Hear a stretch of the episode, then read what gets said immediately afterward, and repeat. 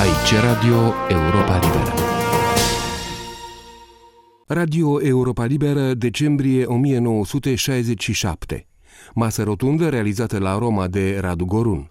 Invitați Mircea Eliade, care împlinise 60 de ani, criticul de artă Ionel Gianu, profesorul Gheorghe Uscătescu, poetul Horea Stamatu și criticul Virgil Ierunca.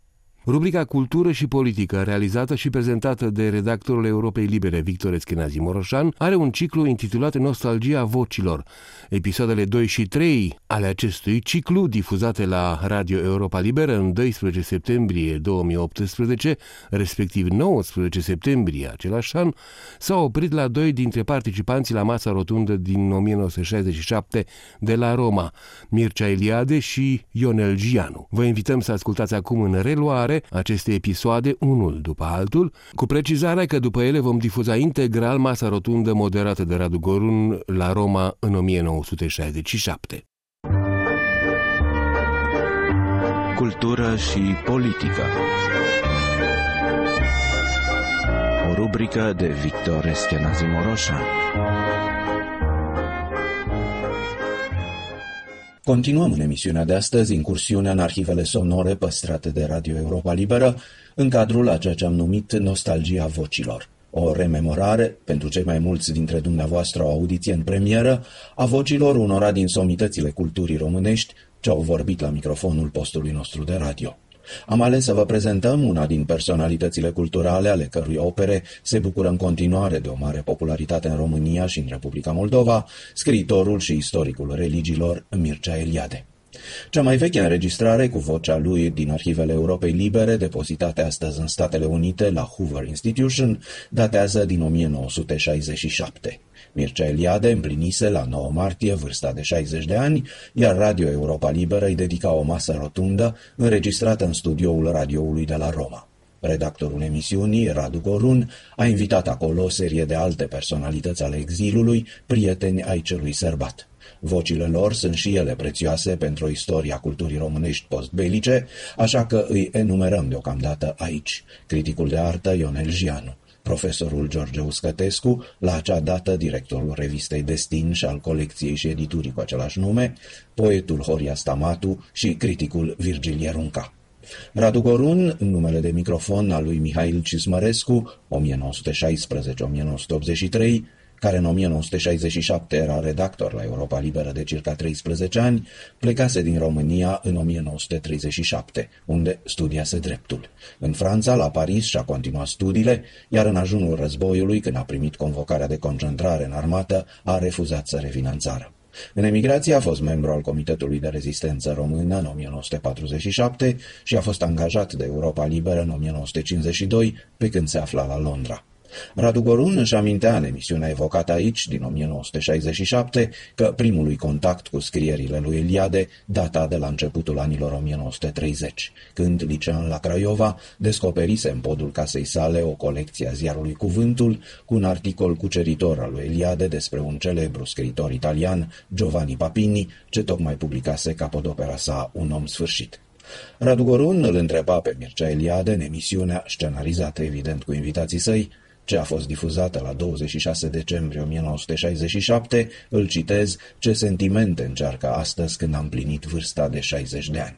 Ascultați-l așadar pe Mircea Eliade cu o pagină autobiografică vorbită.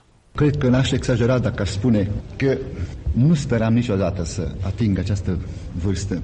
Nu pentru motive personale, ci pentru teoria mea că noi, românii, suntem un neam fără noroc și că mulți din cei care trebuiau să își desăvârșească opera la o anumită vârstă au căzut ca Iominescu, ca Naionescu, ca Pârvan și alții, sau au tăcut ca Lucian Blaga, 20 de ani.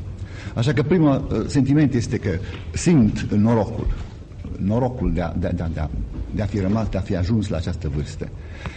Gândindu-mă însă în urmă, mai ales de când am știut că facem această întâlnire. Mi-am dat seama că totuși norocul m-a urmărit pe mine de la început. Mama m-a ajutat, mi-a îngăduit de la 12 ani să plec singur pe munte cu prietenii. m-a ajutat și m-a îngăduit la 14 ani să cumpăr cărți care nu ale la școală. Eram corigent și am dădea bani să cumpăr cărți de istoria religiilor. Și tot mama din București mi-a îngăduit la 21 de ani, când luam licența, să plec în India. Era o aventură în anul acela 28. Or, îmi dau seama în urmă ce noroc a însemnat pentru mine să fiu format în Orient.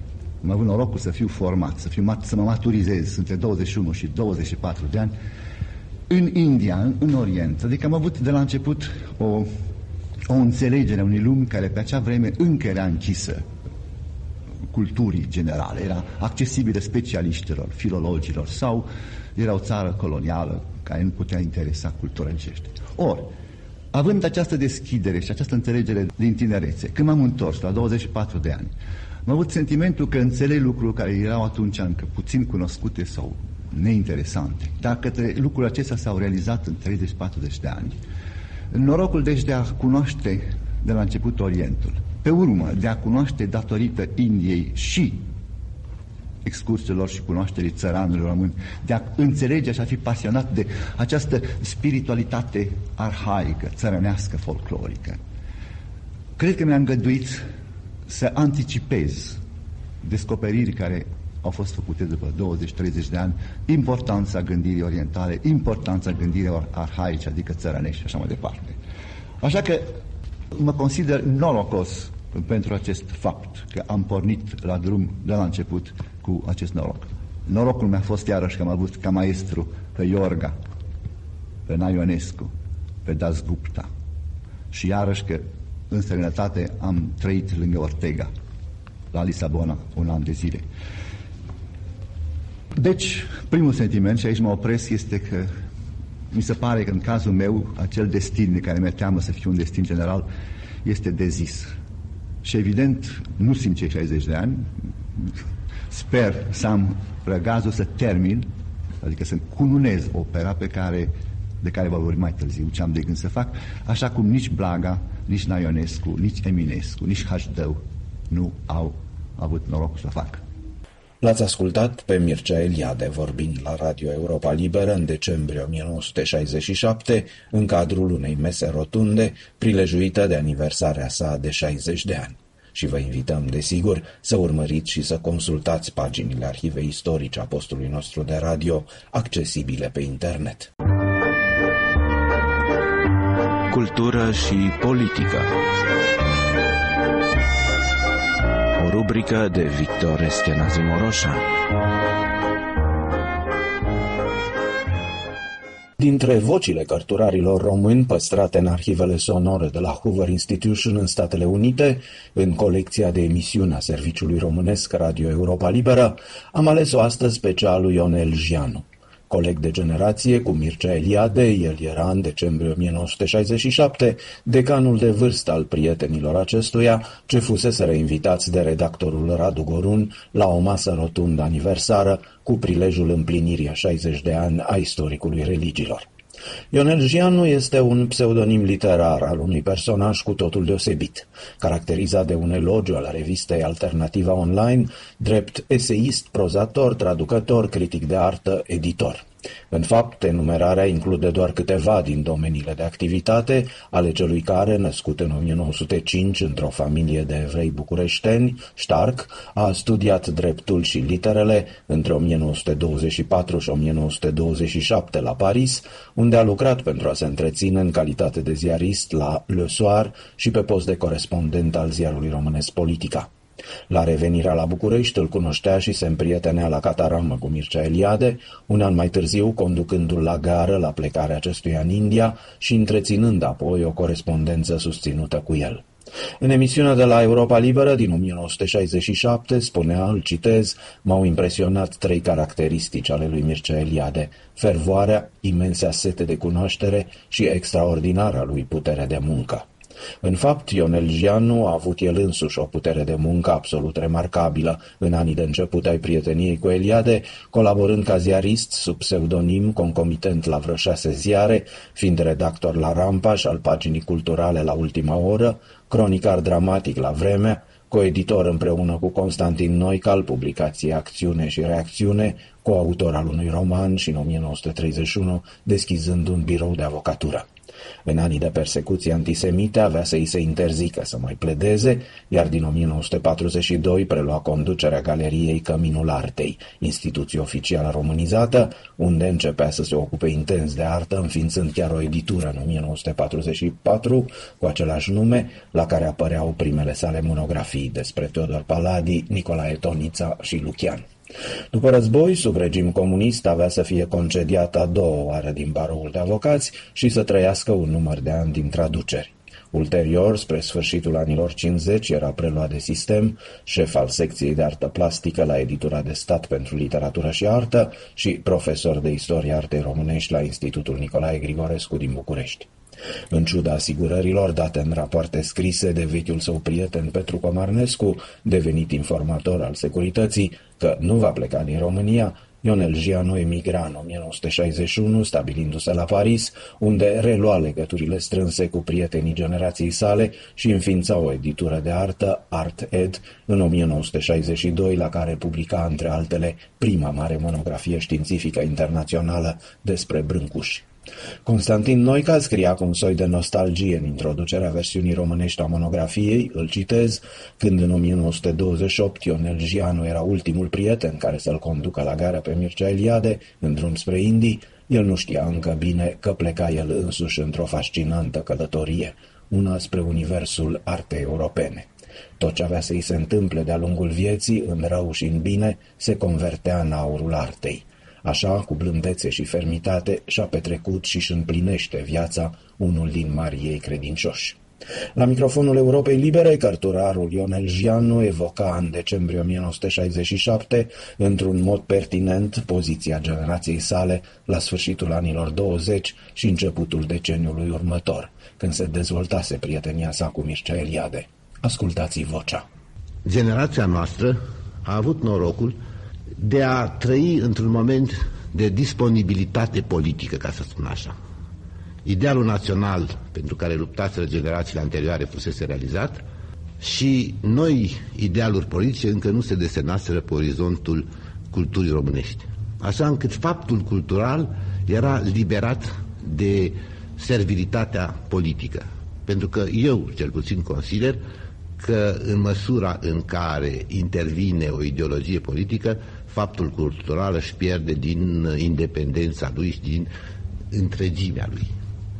E bine, noi am avut acest noroc de a trăi o epocă foarte frumoasă și dacă, din păcate, nu toți din generația noastră au putut ajunge până acum, mulți au rămas pe drum răpiți sau striviți de vitregia vremurilor, cel puțin ceea ce a caracterizat generația noastră în acel moment a fost în primul rând respectul reciproc.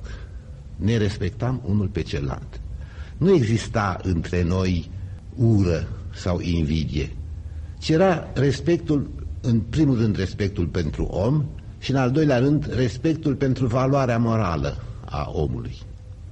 Cred că lucrul acesta, din păcate, nu s-a continuat mai departe după ce evenimentele au despărțit oamenii. Dar în acea epocă acesta a fost un fapt moral de o deosebită însemnătate. Și noi am izbutit, deși generația tânără era foarte pasionată și îndrăsneață și agresivă chiar în anumite momente, am izbutit să obținem și respectul celor mai vârstici decât noi. Un Ion Marin Sadoveanu, un Tudor Vianu, un Rebreanu, am fost în situațiunea de a avea contact cu tot ceea ce avea cultura românească mai pozitiv și mai înalt, toți ne-au luat în serios, ne-au respectat, pentru că au văzut în noi, pe de o parte, o deosebită onestitate intelectuală și pe o de altă parte, o voință de independență care ne caracteriza. L-ați ascultat pe cărturarul și istoricul de artă Ionel Gianu vorbind la microfonul Europei Libere în decembrie 1967. Ascultați Radio Europa Liberă. Difuzăm în continuare varianta integrală a mesei rotunde moderată de Radu Gorun la Roma în decembrie 1967. transmitem o masă rotundă cu Mircea Eliade, care a împlinit anul acesta vârsta de 60 de ani. Acest program a fost realizat la Roma de redactorul nostru, Radu Gorun.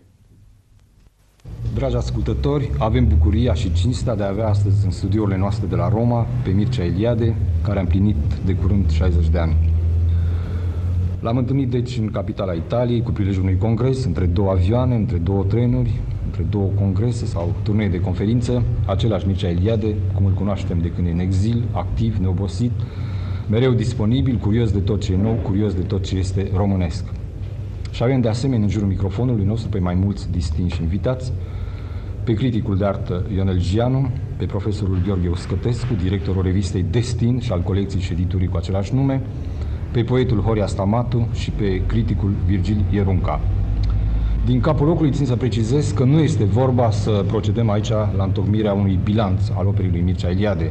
Aceasta pentru că 60 de ani nu este vârsta la care se întocmesc astfel de bilanțuri și aceasta cu atât mai mult cu cât este vorba de Mircea Eliade, a cărei personalitate atât de complexă s-ar putea rezuma, cel puțin pentru mine, într-o singură formulă, s-ar putea rezuma ca fiind un deschizător de drumuri, un inițiator, cum spunem, un bahnbrecher, în sfârșit un om care, în care tineretul românesc a încercat totdeauna să caute răspunsuri la întrebările lui.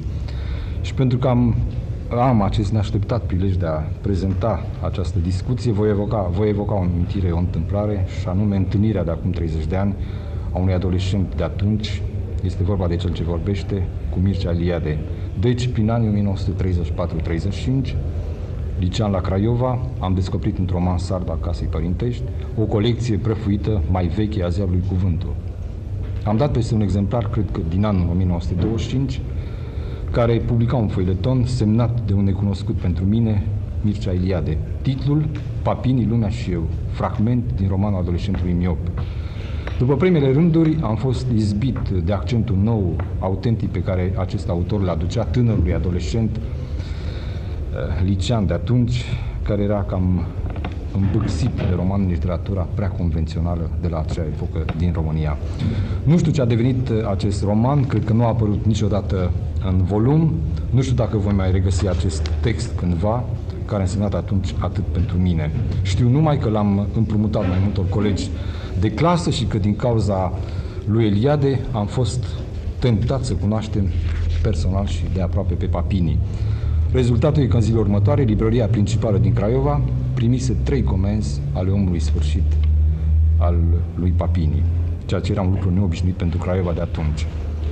Peste alte câteva zile știam pe de rost uh, fraze mai celebre din acest roman al lui Papini.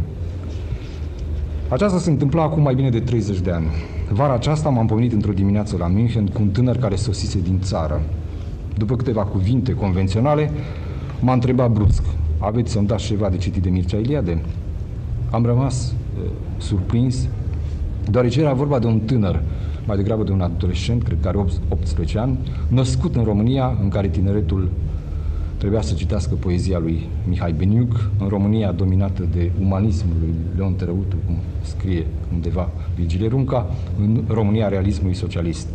Cum primisem de la Madrid, de la domnul profesor Scătescu, micul volum de amintiri publicat de Mircea Eliade în primăvara aceasta, l-am împrumutat tânărului meu vizitator.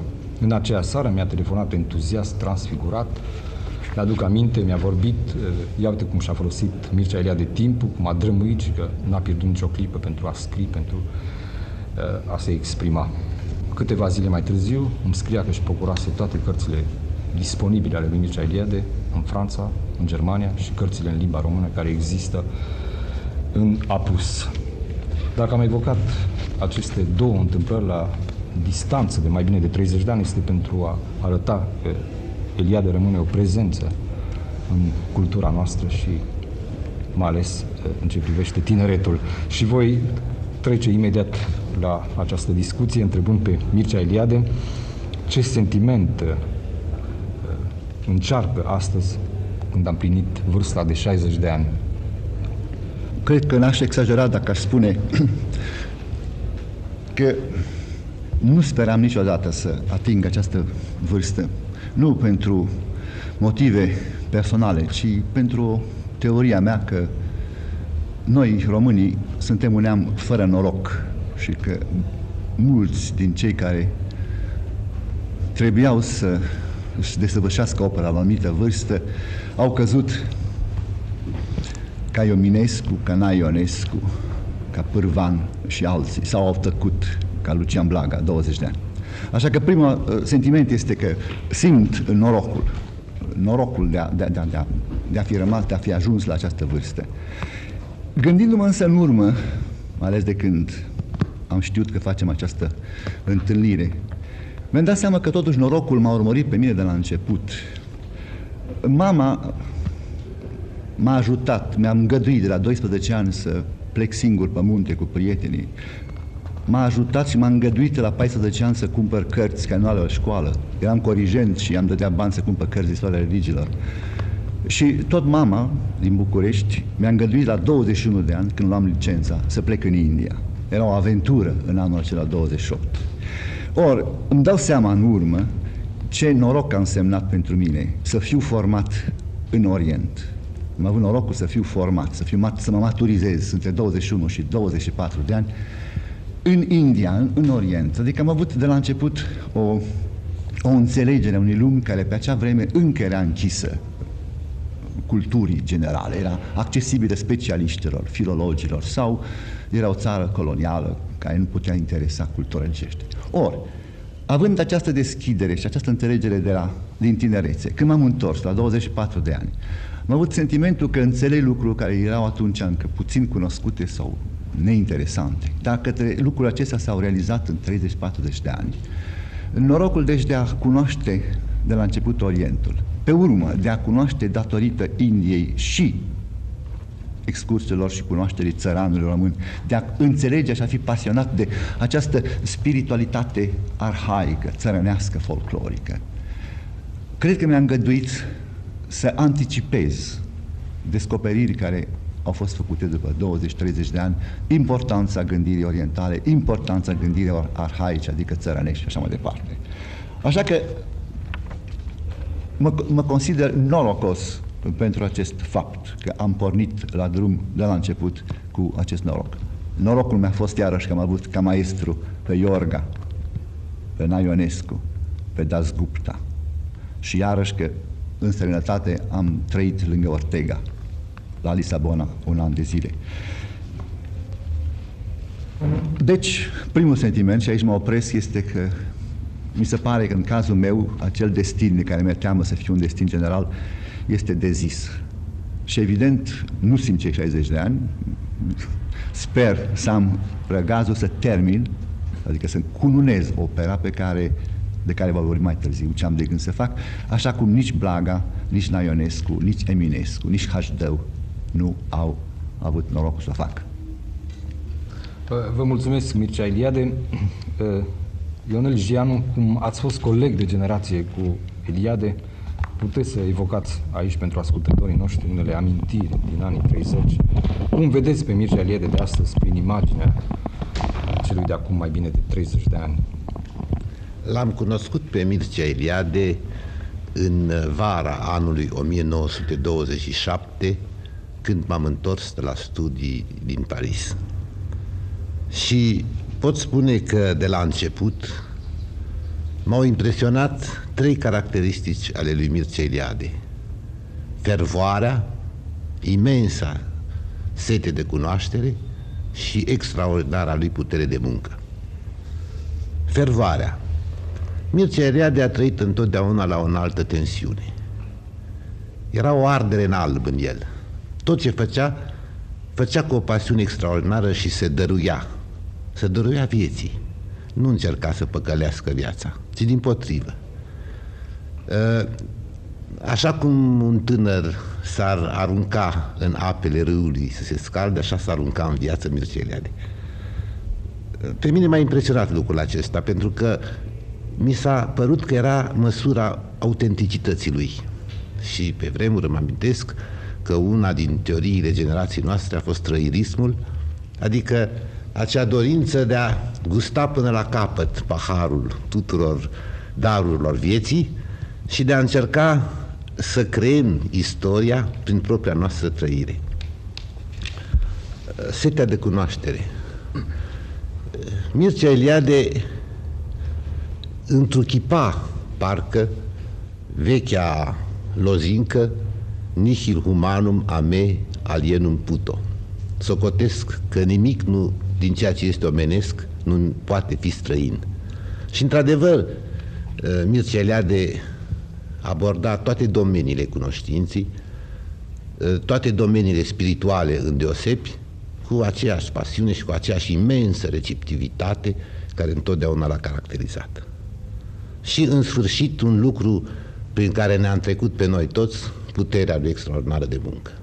Mircea Eliade era în stare să muncească 48 de ore pe zi, aș spune. Pentru că, într-adevăr, ne uimea pe toți prin uh, cunoștințele lui, prin vastitatea cunoștințelor lui și prin seriozitatea cu care asimila aceste cunoștințe. Dar aceste cunoștințe nu erau produsul facil al unei superficiale atingeri, ci era rezultatul unei munci serioase, perseverente, într-adevăr, cu totul excepționale. Acum trebuie să spun că generația noastră a avut norocul de a trăi într-un moment de disponibilitate politică, ca să spun așa. Idealul național pentru care luptaseră generațiile anterioare fusese realizat și noi idealuri politice încă nu se desenaseră pe orizontul culturii românești. Așa încât faptul cultural era liberat de servilitatea politică. Pentru că eu, cel puțin, consider că în măsura în care intervine o ideologie politică, faptul cultural își pierde din independența lui și din întregimea lui. E bine, noi am avut acest noroc de a trăi o epocă foarte frumoasă și dacă, din păcate, nu toți din generația noastră au putut ajunge până acum, mulți au rămas pe drum uh, răpiți sau striviți de vitregia vremurilor, uh, cel puțin ceea ce a caracterizat generația noastră în acel moment a fost, în primul rând, respectul reciproc. Ne respectam unul pe celălalt. Nu exista între noi ură sau invidie, ci era respectul, în primul rând, respectul pentru om și, în al doilea rând, respectul pentru valoarea morală a omului.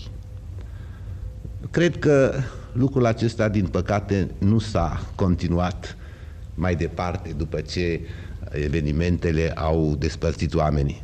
Dar în acea epocă, acesta a fost un fapt moral de o deosebită însemnătate. Și noi am izbutit, deși generația tânără era foarte pasionată și îndrăsneață și agresivă chiar în anumite momente, am izbutit să obținem și respectul celor mai vârstici decât noi. Un Ion Marin Sadoveanu, un Tudor Vianu, un Rebreanu, am fost în situațiunea de a avea contact cu tot ceea ce avea cultura românească mai pozitiv și mai înalt, toți ne-au luat în serios, ne-au respectat, pentru că au văzut în noi, pe de o parte, o deosebită onestitate intelectuală și pe o de altă parte, o voință de independență care ne caracteriza. Vă mulțumesc, Ion Jianu, pentru această evocare a trecutului, a anilor 30. Uh, vă spun că uh, încerc un sentiment de invidie pentru că ați fost tineri la acea epocă. Din nefericire, tinerețea generației care a urmat s-a desfășurat în condiții altfel dramatice. Să continuăm această discuție. Mircea Eliade este în primul rând îmi pare rău să spun în primul rând istoric al religiilor, pentru că știu cât ține la opera lui de romancier. Este însă o autoritate necontestată în acest domeniu, în Occident. Mi-aduc aminte, pentru că vorbim mereu în evocări acum, acum câțiva ani, prin 1960, aflându-mă în oraș universitar din Franța, la Besançon, într-o societate am cunoscut un profesor universitar care nu era specialist în istoria religiilor, și cum a aflat că sunt român, m-a întrebat, cunoașteți pe Mircea Eliade? Iar un coleg al meu, care a ajuns profesor universitar de istorie, nu de a religiilor, la Universitatea din Ren, cu care sunt în corespondență, îmi scria vara aceasta ce se întâmplă cu Mircea Eliade. Ajunsese la Mircea Eliade prin părintele Jean Danielu, deși profesor de istorie, e pasionat însă de religii și părintele Danielu, prin cărțile lui, prin articole, îl îndreptase spre Mircea Eliade și mi-aduc aminte acest tânăr care este foarte bine, a fost uh, entuziasmat și cucerit în totul de cărțile apărute la Galimard prin anii 50, cărțile lui Mircea Eliade. Deci, Gheorghe Oscătescu, Mircea Eliade este un istoric al religiilor, un interpret al mitului, al întrebărilor românești. Cred că e foarte greu să se realizeze un bilanț al extraordinarilor realizări ale lui Mircea Eliade ca savant pentru simplu motiv că opera lui este în, plină, în plin proces, în plină creație. Avem fericirea toți să constatăm și în uh, legăturile personale care le avem cu el și în cercetarea operii lui că uh, Mircea Eliade se găsește în plină vervă creatoare, în plină activitate. Aș vrea numai să fac câteva, câteva aluzii la semnificația operii lui, nu numai în cultura românească, ci în cultura uh, universală. Uh, Mircea Eliade, pentru noi, corespunde unei tradiții naționale foarte nobile, care ia naștere cu prezența în cultura noastră lui Dimitrie Cantemir, după părerea mea. Și continuă în forme majore, însă trunchiate, cu Hajdău, cu Iorga, cu tot ce am avut mai plenar ca putere de creație, într-un sens enciclopedic nobil al cuvântului. Dar în acest cadru de creație amplă, enciclopedică, Mircea Eliade aduce în plus un element foarte nou și foarte interesant. El, în același timp, este și un creator pur. Și acest spirit al creației pure, de natură literară, dacă vreți, după părerea mea, el îl transmite și operii sale științifice. Acest contact permanent cu realul, eu găsesc că se desfășoară atât în opera literară a lui Mircea Eliade, cât în opera științifică. Am avut onoarea ca să fiu uh, cel din urmă și cel mai modest editor al lui Mircea Eliade, publicându-i anul trecut volumul de amintiri. Eu găsesc că în uh, confesiunile uh, autobiografice, în jurnalul, în amintirile lui Eliade, în acest contact permanent pe care el îl are cu trecutul lui, cu formația lui și cu activitatea lui, găsim cheia oarecum a personalității lui, a unei personalități în adevăr majore a culturii noastre și a culturii europene. Atât în amintiri cât și în uh, jurnalul lui, Eliade ne-a prezentat în permanență acest efort al lui, ca om de știință, de a nu se proiecta în erudiția uh, pură, în erudiția pur și simplu, ci de a fi într-un permanent contact cu realitatea. Pe de altă parte, are meritul opera lui Mircea Eliade de a se găsi la avangarda unor preocupări cum sunt preocupările de revendicare din punct de vedere cultural și spiritual a funcției miturilor ale religiei. Această căutare a lui Homo Religiosus, care am impresia că este o căutare de bază a operii lui Mircea Eliade, se regăsește într-o unitate foarte amplă, atât în opera lui științifică, cât și în opera lui uh, literară. Vă mulțumesc, George Uscătescu.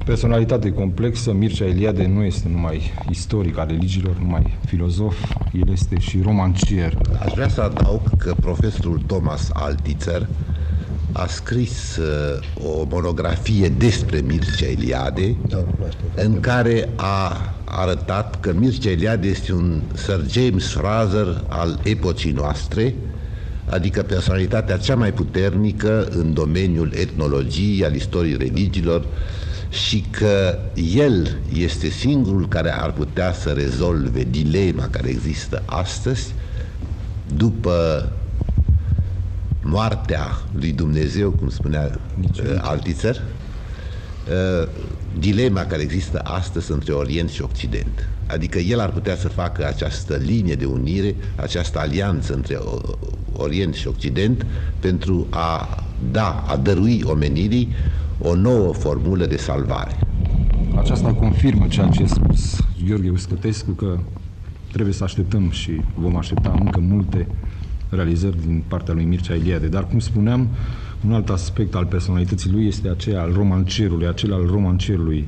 Eliade ține foarte mult la romanele sale, la opera sa de romancer, o știm cu toții. Cred că este un fel, o fel de caracteristică a oamenilor mari de a ține la lucruri care sunt secundare în uh, raport cu preocupările lor principale. Mi-aduc aminte că vara aceasta, citind o nouă biografie a lui Goethe, a lui Friedenthal, uh, din nou se amintea această obsesie a lui Goethe de a fi cu orice preț un om de știință, în mineralogie, a, a făcut ceva în teoria culorilor, în botanistică și ținea foarte mult la el, poate chiar mai mult decât la creațiile lui care uh, i-au supraviețuit.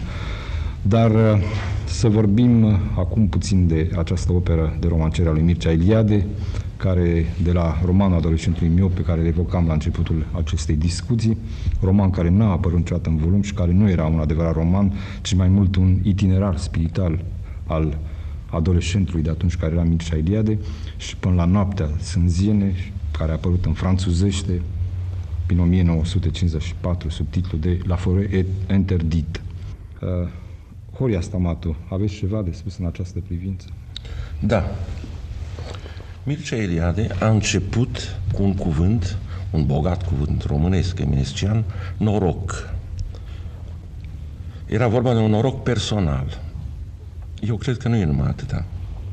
Acest noroc a fost și pentru mine, pentru mine și pentru mulți alții, în sensul că niște oameni, abia câțiva ani mai în vârstă decât noi, niște adolescenți, ne-au deschis orizonturi, ne-au dat posibilitatea să îndrăznim și noi ceva în viață, să cugetăm și să nu mai fim atât de, de, de pesimiști în ceea ce privea atmosfera generală a literaturii noastre în proză, cam locală, descriptivă, în care subiectul nu exista și așa s-a făcut că într-o bună zi Mircea Vulcănescu, alt om, nu mult mai bătrân decât noi atunci, mi-a dat o carte, un roman, tocmai vorbisem despre romanul nostru, ce jalnic este, nu știu ce, revoltat și eu și alții, Isabel și șapele diavolului. Și atunci am constatat că nu e nevoie să plec neapărat din România ca să mai facem, să mai fac și eu și alții să facem altă literatură, că s-a schimbat ceva. Acesta era un fapt în ordinea literaturii. În ordinea gândirii însăși, deși, cum am spus, era maestru mai apropiat Mircea Vulcănescu, era Naia Ioanescu, formația noastră cam uscată, așa, noi eram literatura franceză și cu gândirea ei și cu tot, ne ținea foarte departe de Orient. Nu aveam o imagine a Orientului. Era uh, cel mult un pitoresc, ceva fără profunzime, ni se părea. Noi credeam că aici e toată logica, aici să rezolvă toate lucrurile. Și într-o bună zi, la fundație, l-am auzit pe Mircea Eliade vorbind despre India. Este imposibil să reconstitui schematic ce a spus atunci dar iarăși mi s-a întâmplat ca și în cazul lecturii romanului, o parcă o ieșire dintr-o surzenie. Mi-am dat seama că lumea are cu totul alte dimensiuni decât o vedeam înainte și că Orientul într-adevăr există. Nu am adâncit, pentru că fiind poet și nu cercetător științific, nu aveam ce adânci, dar la acea vârstă de 20 de ani sau 19 ani, am încetat de a fi un infirm. Pur și simplu. Infirm eram odată și eu și alții prin uh, lipsa de nădejde în ceea ce privea literatura română de povestire și orizontul, în ceea ce privea orizontul gândirii. Și de aceea am rămas convins că deși preocupările mele și ale altora nu aveau nimic de a face cu știința și poate nici cu filozofia, ci eram pur și simplu poeți, ne-au ajutat enorm niște oameni abia cu câțiva ani mai mari. Și cred că e o mare glorie. Dacă astăzi profesorul Eliade este un, un nume mondial, sigur că da. A fost o dezvoltare a unor posibilități. Dar ceea ce s-a întâmplat atunci mi s-a părut mai miraculos decât succesul mondial. Și anume, ceea ce am spus mai înainte, câțiva oameni tineri care unora, nu mult mai tineri, le deschidea orizonturi și le dea posibilitatea să fie ei înșiși în lume. Cred că așa se poate extinde aplicarea cuvântului noroc despre care a vorbit la început Mircea Eliade. Sunt părtaș la acest noroc și eu și alții. Uh, vă mulțumesc, uh, Horia Stamatu, dar pentru ca să rămânem la roman, cred, Virgilie Runca, că te preocupă în deosebi activitatea de romancier a lui Mircea Eliade. Cred că ești un adevărat exeget sau vai deveni un adevărat exeget al uh, acestei opere de romancier al uh, domnului Eliade. Un exeget scandalizat pentru că numai cu câteva minute înainte, făcând uh, elogiul omului de știință, Mircea Eliade, dumneata, citind în paranteză sau într-o, într-un fel de paranteză pe Goethe, lăsai impresia că romancerul Eliade sau că opera de, de romancer al lui Eliade ar fi numai un, un ceva subsidiar, ceva care ar completa oarecum sau care ar ilustra oarecum omul de știință, deci ar fi neimportant și nesemnificativ. Asta este de altfel una din uh, realitățile paradoxale, că atunci când un om de știință face literatură, oamenii de știință sunt ispitiți să vadă în uh, omul de știință un literator și în literator un om de știință. Cazul lui Mircea Eliade este un caz pe cât de paradoxal, pe cât de, pe cât de autentic. Romancerul Eliade nu ilustrează în opera lui literară la, în niciun moment, ci numai completează într-un fel de tot, într-un fel de privire generală asupra lumii, romancero și omul de știință.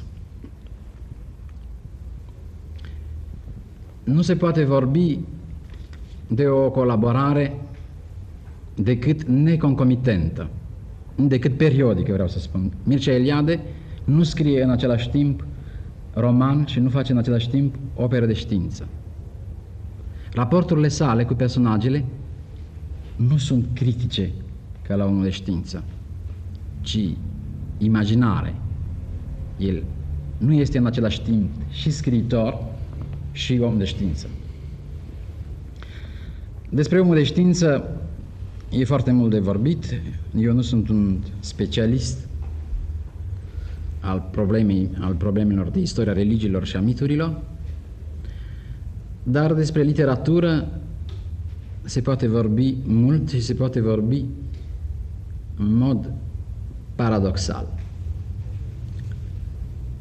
Mircea Eliade este important, cred eu, pentru că pune în chestiune însăși esența literaturii, făcând literatură, depășind conceptul banal de literatură. Pentru aceasta sunt de făcut câteva observații. Mai întâi, toată critica noastră dintre cele două războaie a făcut o greșeală de a vedea în Mircea Eliade un fel de transplantare locală a unui univers, a unui mod de întrebare jideană. E un reflex pe care îl și, mai de, și la alți scriitori. Atunci când se vorbește despre, despre Hortensia Papada Bengescu sau când se vorbește despre Camil Petrescu, se pomenește imediat de nu știu ce dimensiune prustiană. În definitiv... Pardon, generația noastră nu l-a considerat pe Mircea de nici ca Andrejit, nici ca Prust. N-am vorbit de generația dumneavoastră. Dar și noi am, am făcut critică literară. Da, și atunci vorbesc... când a apărut Mai trei de pildă, da. Mai trei a fost considerat ca cel mai frumos roman de dragoste din literatura română, un roman în care trăirea adâncă, adevărată, era transfigurată și ridicată la plan de, pe plan Știu. de creație literară, așa încât nu puteți uh, generaliza, pentru că un domn Călinescu sau uh, ceilalți uh, um, critici literari de pe vremea aceea nu reprezentau toată critica Nu românească. reprezintă toată critica românească, nu e mai puțin adevărat că eh, atunci când spui critică literară, dintre cele două războaie, trebuie să citezi Călinescu, să citezi pe Lovinescu, să citezi pe Pompiliu Constantinescu, să citezi pe Vladimir Străinu, pe Cioculescu și aproape eh, Asta nu însemnează că mm, nu există critici care nu sunt, așa zici, de meserie, nu fac critică literară profesională și nu sunt mai eh, profund sau în sfârșit nu văd anumite lucruri A mai scris și un adevărate. Mihai Sebastian. Da. În orice caz, problema nu se pune dintre uh, această asociere între Jid și, și Eliade este o asociație uh, fortuită. Demersul interrogativ definit sau în sfârșit demersul acesta care este în toată opera lui Jid se poate rezuma la răspunsul acestui purcoapa jidean. Niciun purcoapa nu există în universul rom- de romancier al lui Mircea Eliade. Personajele lui Eliade au o nostalgie activă a unui fel de paradis pierdut. Din această nostalgie activă, două direcții. O direcție îndreptată spre realitatea, să zicem, istorică, ceea ce duce la nașterea întregului ciclu, întoarcerea din rai, uh, huliganii, și o privire spre un alt fel de realitate, o realitate poate mai reală, aceea în care apare literatura fantastică a lui Mircea Eliade, domnișoara Șarpele, domnișoara Cristina, pentru ca totul să ajungă într-o sinteză, această sinteză făcută în afară, care este la fără interdit, unde toate aspectele, și cele fantastice, și cele de privire imediată asupra unui fals social, pentru că voi reveni imediat și voi spune că nu există în uh, Huliganii, ca să ne luăm unul din romanele cele mai reprezentative și unul din romanele care ar presupune cel mai imediat că e vorba de o revoltă socială. În Huliganii nu există, nu e vorba de o revoltă uh, socială. Eroii, eroii lui Mircea Eliade nu vor să modifice neapărat lumea. Ei vor să modifice, să se modifice pe ei. Deci, există un fel de huliganism spiritual care apare și care este evident până și în romanele a căror, uh, a căror acțiune, a căror, al căror miez pune în joc realitățile imediate. Dar nu, astea sunt probleme oarecum provinciale. Mircea Eliade este un mare romancier pentru mine, pentru că, punând în chestiune datele literaturii, ajunge să facă literatură peste literatură, așa cum Proust face literatură, dincolo de literatură, așa cum Malraux face literatură dincolo de literatură și în sfârșit am putea cita pe alții. Câteva teme școlărește vorbind ar putea să ne demonstreze în ce constă originalitatea scriitorului Mircea Eliade. În afară de Proust și de Faulkner, nimeni, cred eu, nu numai în literatura română, dar nimeni, nici în literatura mondială, nu a privit sau nu s-a lăsat macerat într-un fel atât de, or- de original de problema timpului. Există un fel de luptă permanentă împotriva cronosului, la Mircea Eliade, o luptă care definește și conturează până la, până la urmă un fel de cunoaștere, o foame ontologică de a cunoaște. În această foame, foame de a cunoaște ontologic, în această viziune absolut spirituală de a defini trecerea omului prin lume, timpul este de fapt personajul principal din toată opera literară a lui Mircea Eliade. Misterul rupturii provocate de apariția timpului și căderea în istorie, care urmează în mod necesar acestei căderi, susține viața și opera scriitorului Mircea Eliade. Ruptura ne duce imediat la istorie, există un fel de cădere în istorie cu care nu numai savantul Mircea Eliade nu poate fi niciodată de acord, există un fel de, de luptă permanentă împotriva asalturilor agresive ale istoriei. E vorba de asalturi și de agresivități spirituale ale condiției omenești și nu numai de, de asalturile agresive ale politicului, ale socialului. Îți mulțumesc, uh, Virgilie Runca, pentru această savantă și pertinentă analiză a operei romanești a lui Mircea Eliade. Îți mărturisesc sincer că aș avea anumite rezerve de făcut. Din nefericire suntem uh, limitați, cum se întâmplă totdeauna la un post de radio. Sper că vom avea prilejul să reluăm această temă a lui Mircea Eliade, romancier, cu prilejul unei alte discuții. Uh, pentru moment țin în încheiere să dau din nou cuvântul lui Mircea Eliade, uh, punându-i o întrebare banală, dar care totuși cred că e necesară asupra planurilor de viitor. Aș vrea să încep cu ce am făcut în ultimii 10 ani, pentru că n-am făcut decât să prelungesc cei ultimi, acești 10 ani. Am, avut, am, am fost invitat în America, profesor de istoria religiilor, am ezitat să rămân, dar după câțiva ani nu mai mi-am dat seama că aș putea face ceva.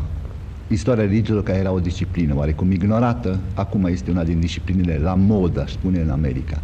Deja 10 studenți de-ai mei, doctori în filozofie, în istoria religiilor, sunt 10 profesori la 10 universități în istoria religiilor. Am impresia că uh, lumea se deschide, cultura americană ia foarte în serios istoria religiilor. Gianu amintea cartea lui Altaizer, dar sunt deja 3 sau 4 teze de doctorat despre interpretarea mea a istoriei religiilor. Deci, ceea ce fac acum și ceea ce sper să termin înainte de 10 ani și să încununez ce am început cu 40 de ani în urmă, ar fi continui să public o revistă, History of Religions, publicată o invaziție internațională la limba engleză la Chicago. Continui să, te, să public Antaios la Stuttgart cu Ernst Junger. O regret că nu pot continua Zalmoxis pe care am început la București și care este altceva sau a fost altceva decât ce este astăzi History of Religions. Sper să termin în câțiva ani o operă care va fi marea mea operă, o istorie a religiilor, din preistorie până la Nietzsche, până la moartea lui Dumnezeu, proclamată filozofic. O istorie care să nu treacă totuși de 500 de pagini și asta e mare greutate. E ușor de scris 10 volume, 4 volume. Poți cita mult, poți intra în digresiuni. Vreau să mă concentrez la 500 de pagini. Sper să termin cartea aceasta în 3 ani. A doua carte importantă este o carte despre religiile dacice. Se numește De la Zalmoxis la Genghis Khan am scris deja câteva capitole importante, nu încă capitolul central despre Zalmoxis. Cartea trebuie să apară însă în trei ani. Și a treia carte, care iarăși sper să, să încununeze cercetări de etnologie în ultimii 15 ani, este o carte despre religiile primitive. Asta ar fi planul de viitor în 5 ani. Evident, am terminat o parte din autobiografie și sper să pot lucra curând la un roman. Cam asta ar fi, în afară de novelele care au apărut și altele care vor apare. Curând, asta ar fi planurile de viitor a unui scriitor pe vremuri prolix, astăzi mai puțin, nu mai leneș, dar mai sfârtecat de treburi și de călători. Și astea ar fi planurile. Vă mulțumesc, Mircea Iliade, și deși cuvântul noroc uh, nu prea este la locul lui când vorbim despre noi, vă doresc mult noroc și în activitatea de viitor.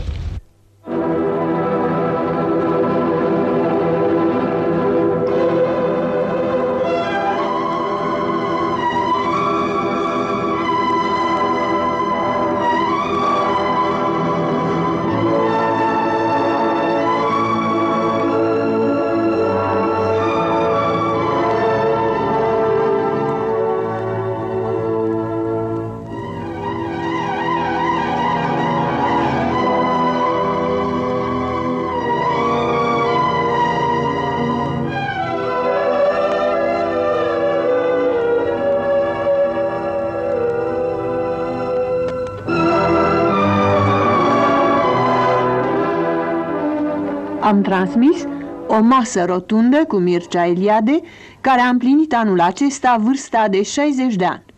Acest program a fost realizat la Roma de redactorul nostru, Radu Gorun. Aici Radio Europa Liberă. Aici Radio Europa Liberă.